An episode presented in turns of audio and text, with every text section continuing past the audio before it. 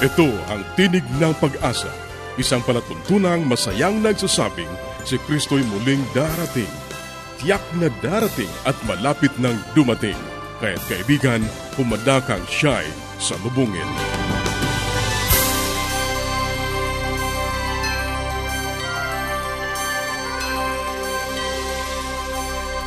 Ang programang ito ay inihahatid ng Adventist World Radio at ako ang iyong kaibigan, Ner Caranza, nag-aanyaya na samahan niyo kaming muli sa 30 minutong paghahatid ng mga mahalagang kaalaman sa kalusugan, masaya at matatag na sambahayan at higit sa lahat sa pagtuklas ng pag-asa na nagmumula sa salita ng Diyos. Binabati natin ang ating mga kababayan sa iba't ibang panig ng daigdig. Maraming salamat sa inyong pagsubaybay, sa inyong pagsuporta sa ating palatuntunan. Sana'y patuloy ninyong maranasan ang pag-iingat ng ating Panginoong Diyos.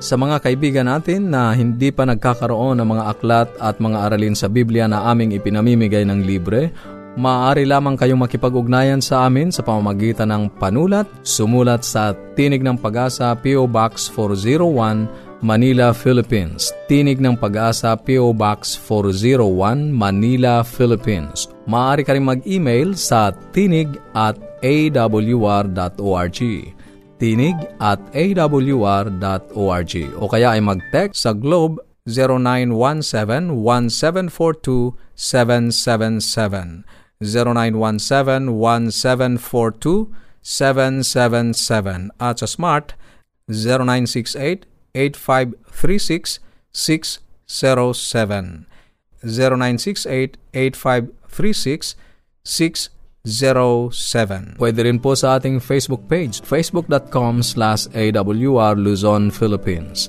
facebook.com slash awr Luzon, Philippines. O dumalaw sa ating website, www.awr.org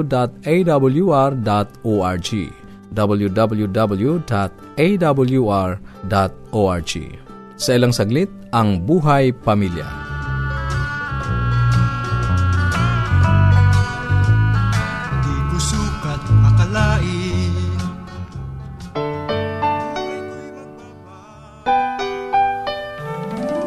Tayong mga Pinoy, mataas ang pagpapahalaga sa pamilya. Walang hindi gagawin. Lahat kakayanin. Kahit buhay, itataya natin. Kahit anong hirap, kahit anong bigat. Wala yan, basta't para sa pamilya. Nagkapatuloy po ang buhay pamilya, isang palatuntunang patuloy na kumakalinga sa ating mga tahanan. Anumang uri ng tahanan kayo, regardless of ethnic group meron tayo regardless of religious affiliation. Kami po ay nandito para sumaklolo kung sakaling kinakailangan nyo ang saklolo namin. At syempre, magkaroon tinatawag nating education. Kasi alam nyo, lalago tayo sa pamagitan din ng nurture at education. Kasi sa proseso po ng paglago ng tao, importante talaga ang mga bagay na yan. Kaya dagdagan pa natin to. Kagaya na sinasabi ko sa inyo, ang healthy personality, tumatanggap ng katotohanan, hinaharap ito, open siya sa change, malakas o mataas ang kanyang degree ng tolerance. Tapos pag meron kang healthy personality, syempre controlled ka, alam mo ang ginagawa mo, you're always aware of what you're doing. Tapos syempre pag meron kang healthy personality, hindi ka nagpupunta sa tinatawag natin blaming attitude, you're responsible and accountable sa lahat ng iyong ginagawa. Importante yon responsibility and accountability. Kaya nga, sa Biblia, pansin ninyo, minsan tinanong si Cain, no? yung kapatid ni Abel. Anong sabi ng Panginoon sa kanya? Cain, where is your brother? Anong sagot ni Cain? Umiiwas sa kanyang responsibilidad. Am I my brother's keeper? Minsan po, ganun tayo. Tayo na nga ang gumawa. O involved tayo sa paggawa, anong ginagawa natin? Di ako yan. Pero in the first place, ano po, likas na makasalan talaga umiiwas sa responsibilidad o sa accountability. Pero ang taong merong healthy personality would always, okay, be responsible and accountable for whatever doings, no, or actions, or emotions, or even deeds, or words, or thoughts na kanyang gagawin sa buhay. Alam niyo, napakarami pa. Pero basically po talaga, sana ang mga bagay na sinabi ko sa inyo ay unti-unti na mahayag sa ating buhay. At para sabihin ko sa inyo, kung ang tahanan natin ay merong healthy personality, then yung degree ng happiness or contentment or joy na gusto natin mangyari sa buhay, ay makukuha po natin yon. So magkapatuloy po tayo mga minamahal na kaibigan sa ating pag-aaral na may kinalaman sa ating personalidad. Alam nyo, nais kong bigyan ng pansin natin yung issue po ng tinatawag nating proseso. Ano po? Agad na sinabi ko nga sa inyo na ang isa sa mga measurement o isa sa mga variable na health and personality nyo, you are able to accept and face ano po, the realities of life. Pero mapapansin nyo bakit minsan may denial ka? Well, ngayon po talakay natin ang pahapyaw yung stages of denial, ano po? O stages of grievances or sorrow or feeling blue, ano po? Kasi kagaya naman sinasabi ko sa inyo, iba't ibang uri ng karanasan at meron mga karanasan na hindi natin matangkap. Kaya nasa denial stage tayo. Lalo na pag nawalan po tayo ng mahal sa buhay, ito po ang malimit na naranasan. Hindi, hindi, hindi pa siya patay, buhay pa siya. Okay, we, we deny the fact that our loved one talaga ay wala na, nagpass away na siya. Ang tawag po rito denial stage. Importante rin po yon. Pangalawa, okay, nakakaranas po tayo ng bargaining. Panginoon, please, wag naman, please, Lord, gagawin ko po ito. Okay, pero sana naman po, tulungan niyo po ako na maiwasan na o tulungan niyo na po ma-reconcile muli kami. Ang tawag natin dyan, bargaining. Filipinos are good in bargaining. Ano po? Abraham bargained with the Lord, okay, in rescuing or saving or preserving the city of Sodom and Gomorrah. Pero wala rin nangyari sa bargain. Kaya nangyari ngayon, after bargaining, nagkakaroon tayo ng anger. After makipag-bargain sa Panginoon o sa kasintahan mo, hindi pa rin kayo nagkabalikan, maya-maya, galit na galit ka na. Pinapagalitan mo na ang kasintahan mo. You're angry at your friend. Dati, friend mo siya ngayon, worst enemy mo na siya. At pagkatapos ito, papasok po tayo sa tawag nating realization of what happened. So, nandito na ang acceptance of reality. Pag dumating sa punto na tinatanggap na natin ang katotohanan na nangyari sa atin, whether you're sick, emotionally or psychologically or physically or mentally, pag dumating ka na sa acceptance, then healing will come in. So yan pong stages ng buhay ng tao pag pinag-uusapan na ang dalamhati, pag pinag-uusapan ang lubos sa kalungkutan. Sana, basbasan tayo ng Diyos sa journey ng ating buhay sapagkat ang Diyos ay patuloy nagmamahal. Pagpalain po kayong lagi itong inyong lingkod, Pastor Ponch Kudyamat.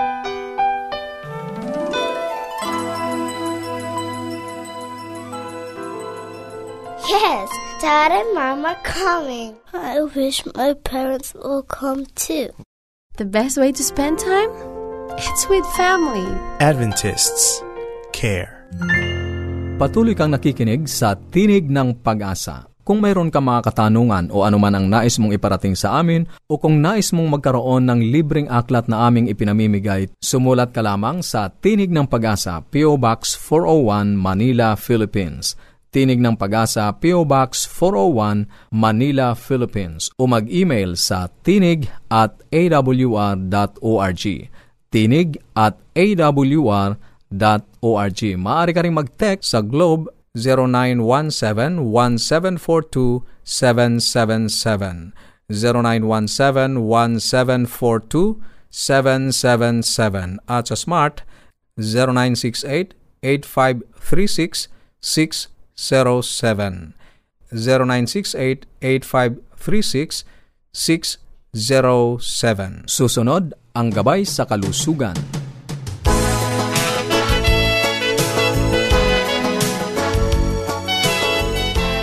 Sa pong magandang araw na naman sa ating mga tagapakinig. Sana po kayo nasa mabuting kalagayan at dalangin ko na ang basbas ng Diyos ang laging nasa sa inyo.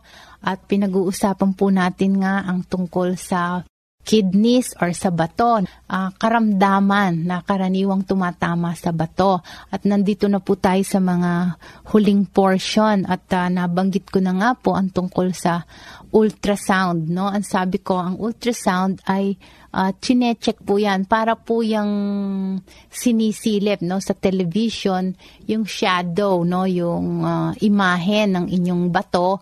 At nakikita po diyan kung namamagaba ang bato nyo kung ito ba ay nagkaroon ng scar formation or parang nilamukot na no yung nag-shrink no ang kidneys. Makikita po diyan although hindi pa rin makikita kung may reflection din po. Pero yung pagkuha ng dugo ay makikita kung how much is functioning, no, yung creatinine na tinatawag. At kung isasama pa yan sa examination ng ihe, no, 24 hours iko-collect ang ihe, ay makikita yung creatinine clearance. Ibig sabihin, makikita talaga kung what percentage of the kidney is functioning. Napakahalaga po niyan, ano, ingatan natin ang ating bato sapagkat although, alam nyo, binigyan tayo ng Panginoon ng dalawang bato, pag na-damage yan ay talaga pong kailangang palitan yung bato na yan at paano yan papalitan. No? Yun po ay sa pamamagitan ng artificial kidneys ang tinatawag natin na pagdadialysis. O di kaya kung meron tayong mabait or meron tayong kamag-anak or meron tayong makuhang donor, ay tinatransplant. Ibig sabihin, pinapalitan ang kidneys. Ano ba ang dialysis? No? Ang dialysis ay ibig sabihin ng inyong dugo ay idadaan sa machine no? na nag-filter dahil yan ang trabaho ng ating bato, pinifilter, inaalis ang mga toxic products, no? yung mga laso ng ating katawan. At pag nag-dialysis, ganun din po ang gagawin niya. Yan na po ang ating magiging kidneys. At uh, alam nyo, at the worst, yung iba ay kinakailanganan to ng twice a week or even three times a week na nagdadialysis dahil sa sobrang dami ng lason sa katawan ay uh, meron na po yung simptomas ng kidney failure or uremia ano po yan, minsan hina-high blood kasi hindi nga na itatapon ng tubig at ang mga electrolytes sa katawan. At ano pa, nagkakaroon ng heart failure, no? Nalulunod ang ating baga, nagkakaroon ng tubig sa baga dahil hindi nga po na itatapon ang tubig at ang mga waste products ng body. At ang isa pang pwedeng pinakamalala ay pumunta sa brain, ano, yung uremic encephalopathy, parang nawawala sa sarili kasi alam nyo, yung mga metabolic products na yan, toxic din yan sa ating brain, ano, kaya huwag na po nating papaabutin yan hanggat maaga pong malaman yung meron kayong diferensya sa kidney, eh, eh talagang ito ay ipagamot na ninyo dahil hindi lang magastos, no, it will cost around 3,000, no? Usually, kung magta-transfuse pa kayo ng dugo, hanggang 4,000 every dialysis, no? Pero napakahusay po niyan kung talagang wala ng ibang paraan, eh talagang yan po ang kakailanganin natin. Napaka galing po din ng invention na yan. At ano pa, uh, pag wala pa rin pong magagawa ay transplant na uh, which is better no? Kung kayo po ay uh, alam nyo kayo po ay nakikinig nagdadialysis po kayo. At the earliest point na makakahanap po kayo ng donor magdo-donate ng kidney ay gawin na po ninyo ito. Bakit po? Pagka po kayo ay nagdadialysis no? Unang-una nakaka pagod sa katawan at to the point na laging kayong nasa ospital na lang. At pangalawa ay mapakagasto. So yung pera ninyo ay mas mainam na isang gastusan na lang ay magpa-transplant po kayo kasi alam mo magagaling po tayong mga centers na successful po ang kanilang kidney transplantation at ari po itong mas magastos ngunit in the long run ay ganun din po ang nagagasta at ang quality of life No, ibig sabihin yung klase ng buhay para pong babalik sa normal na muli ang pamumuhay kung kayo ay na transplant. Ngayon, saan naman po manggagaling ang transplant? Yun po ay kung merong mga living donors, kung may mga kamag-anak na kamatch, no? Titingnan po kung magkamatch ang inyong mga cells, ang inyong mga dugo.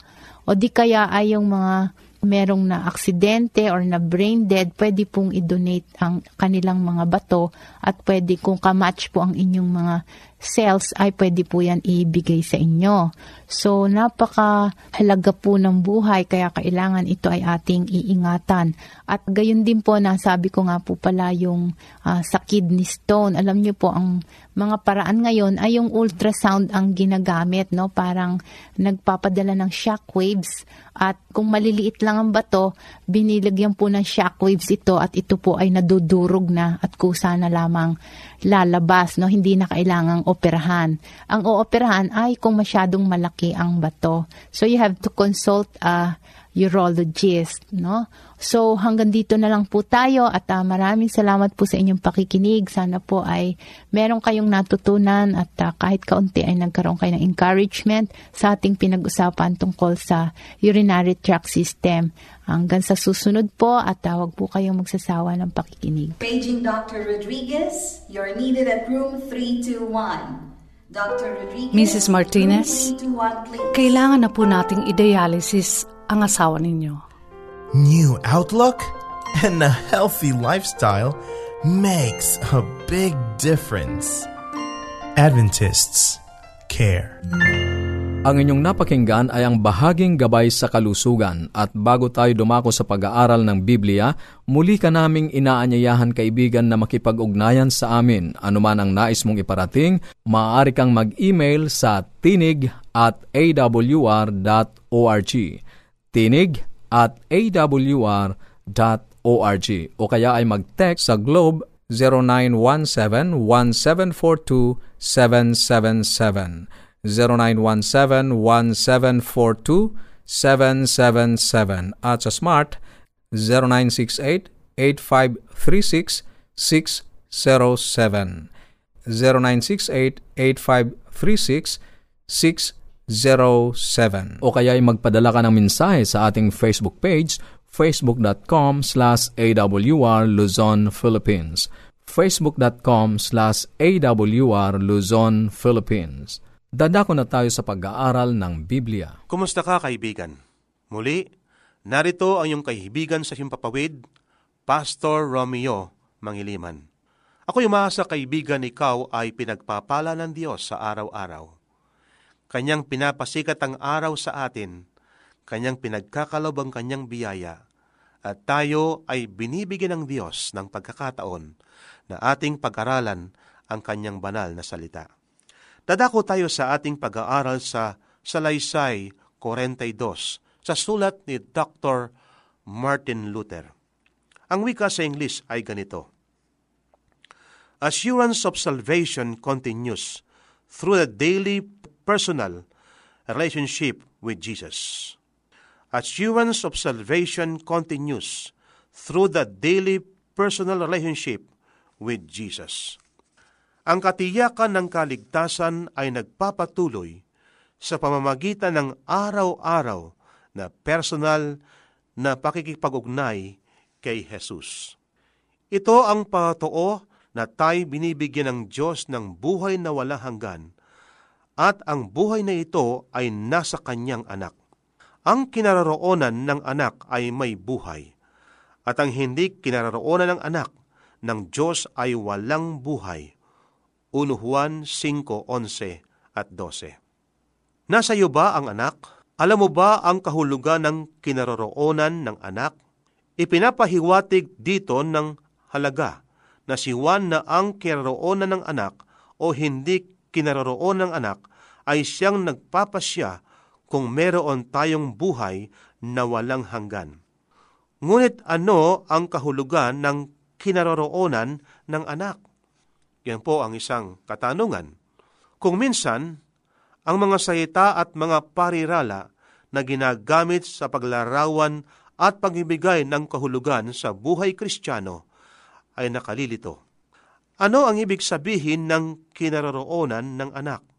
Nang bumagsak sa bato, papaano mo masdan ang kordero? Papaano mo ilalahad ang iyong kamay at aabutin ang kanya? gumagamit tayo ng maraming uri ng mga salita ng ganito. Ginagamit ng Biblia ang mga ito. Gayon din ang mga kinasyang salita sa ating iglesia.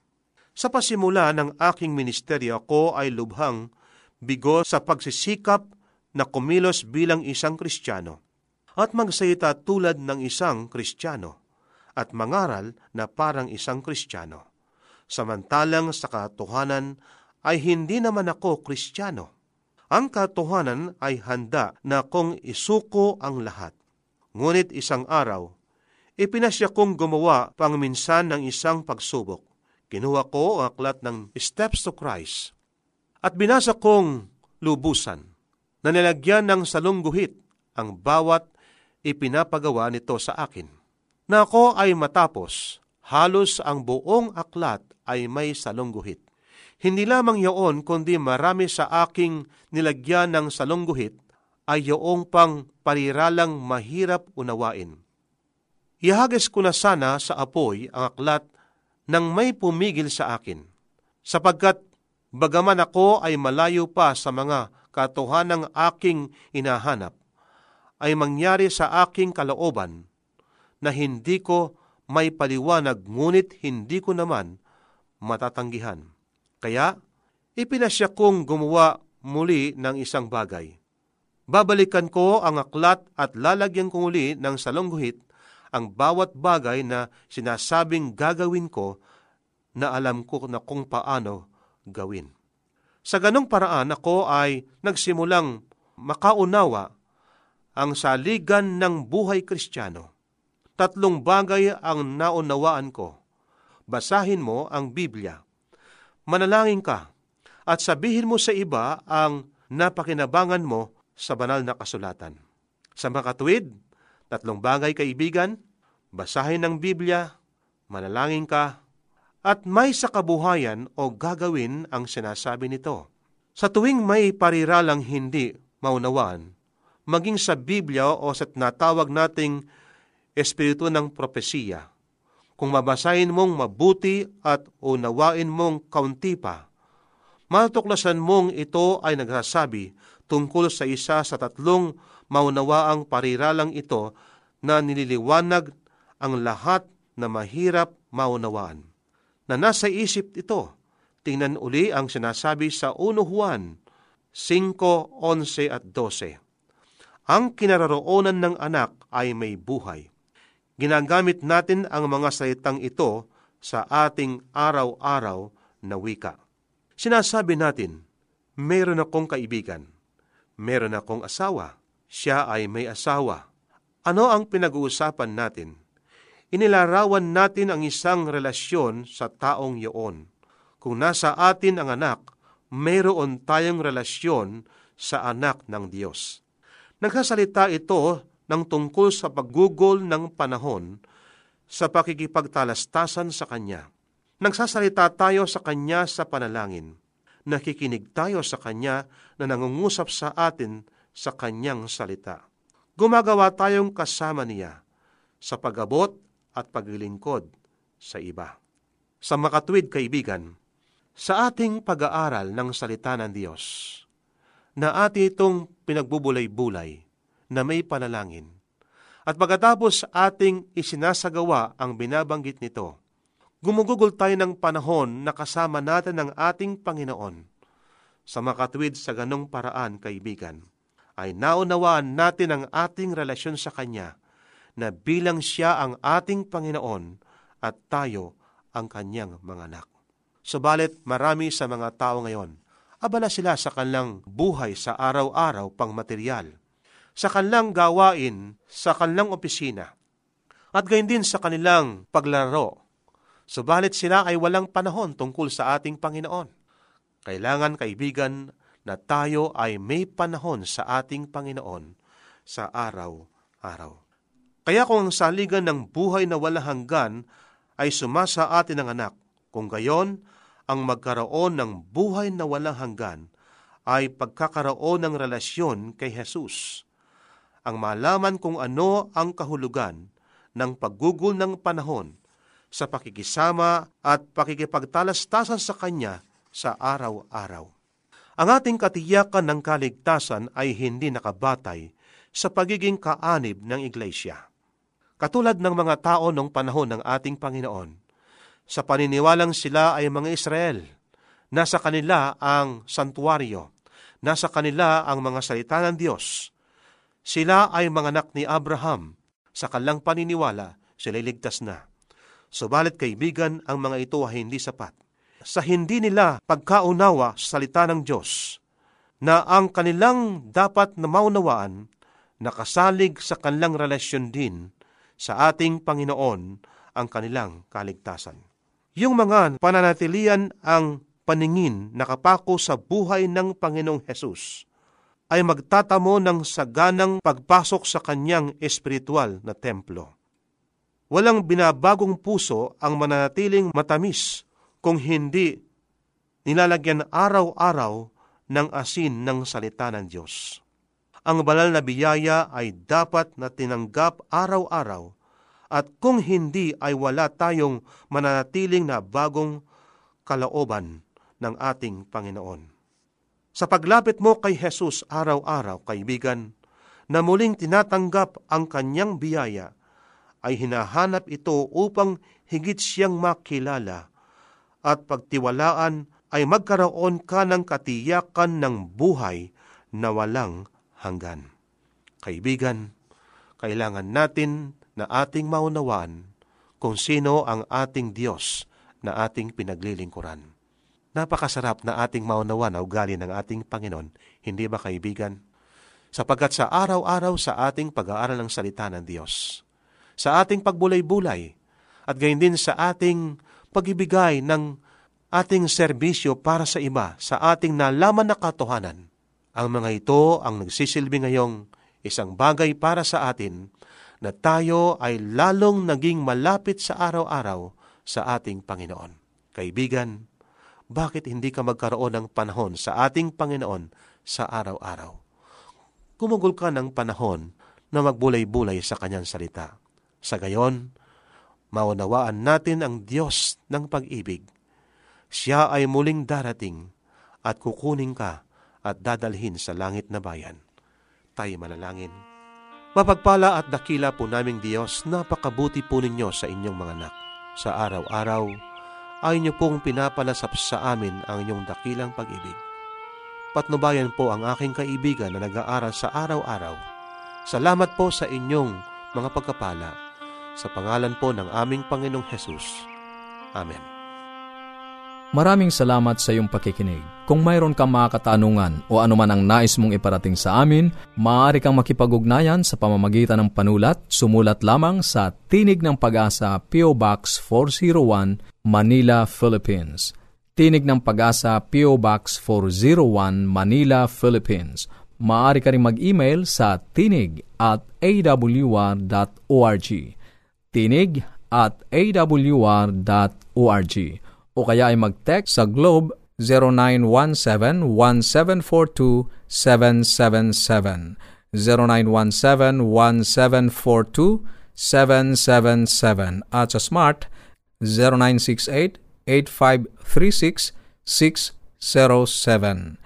0968-8536-607.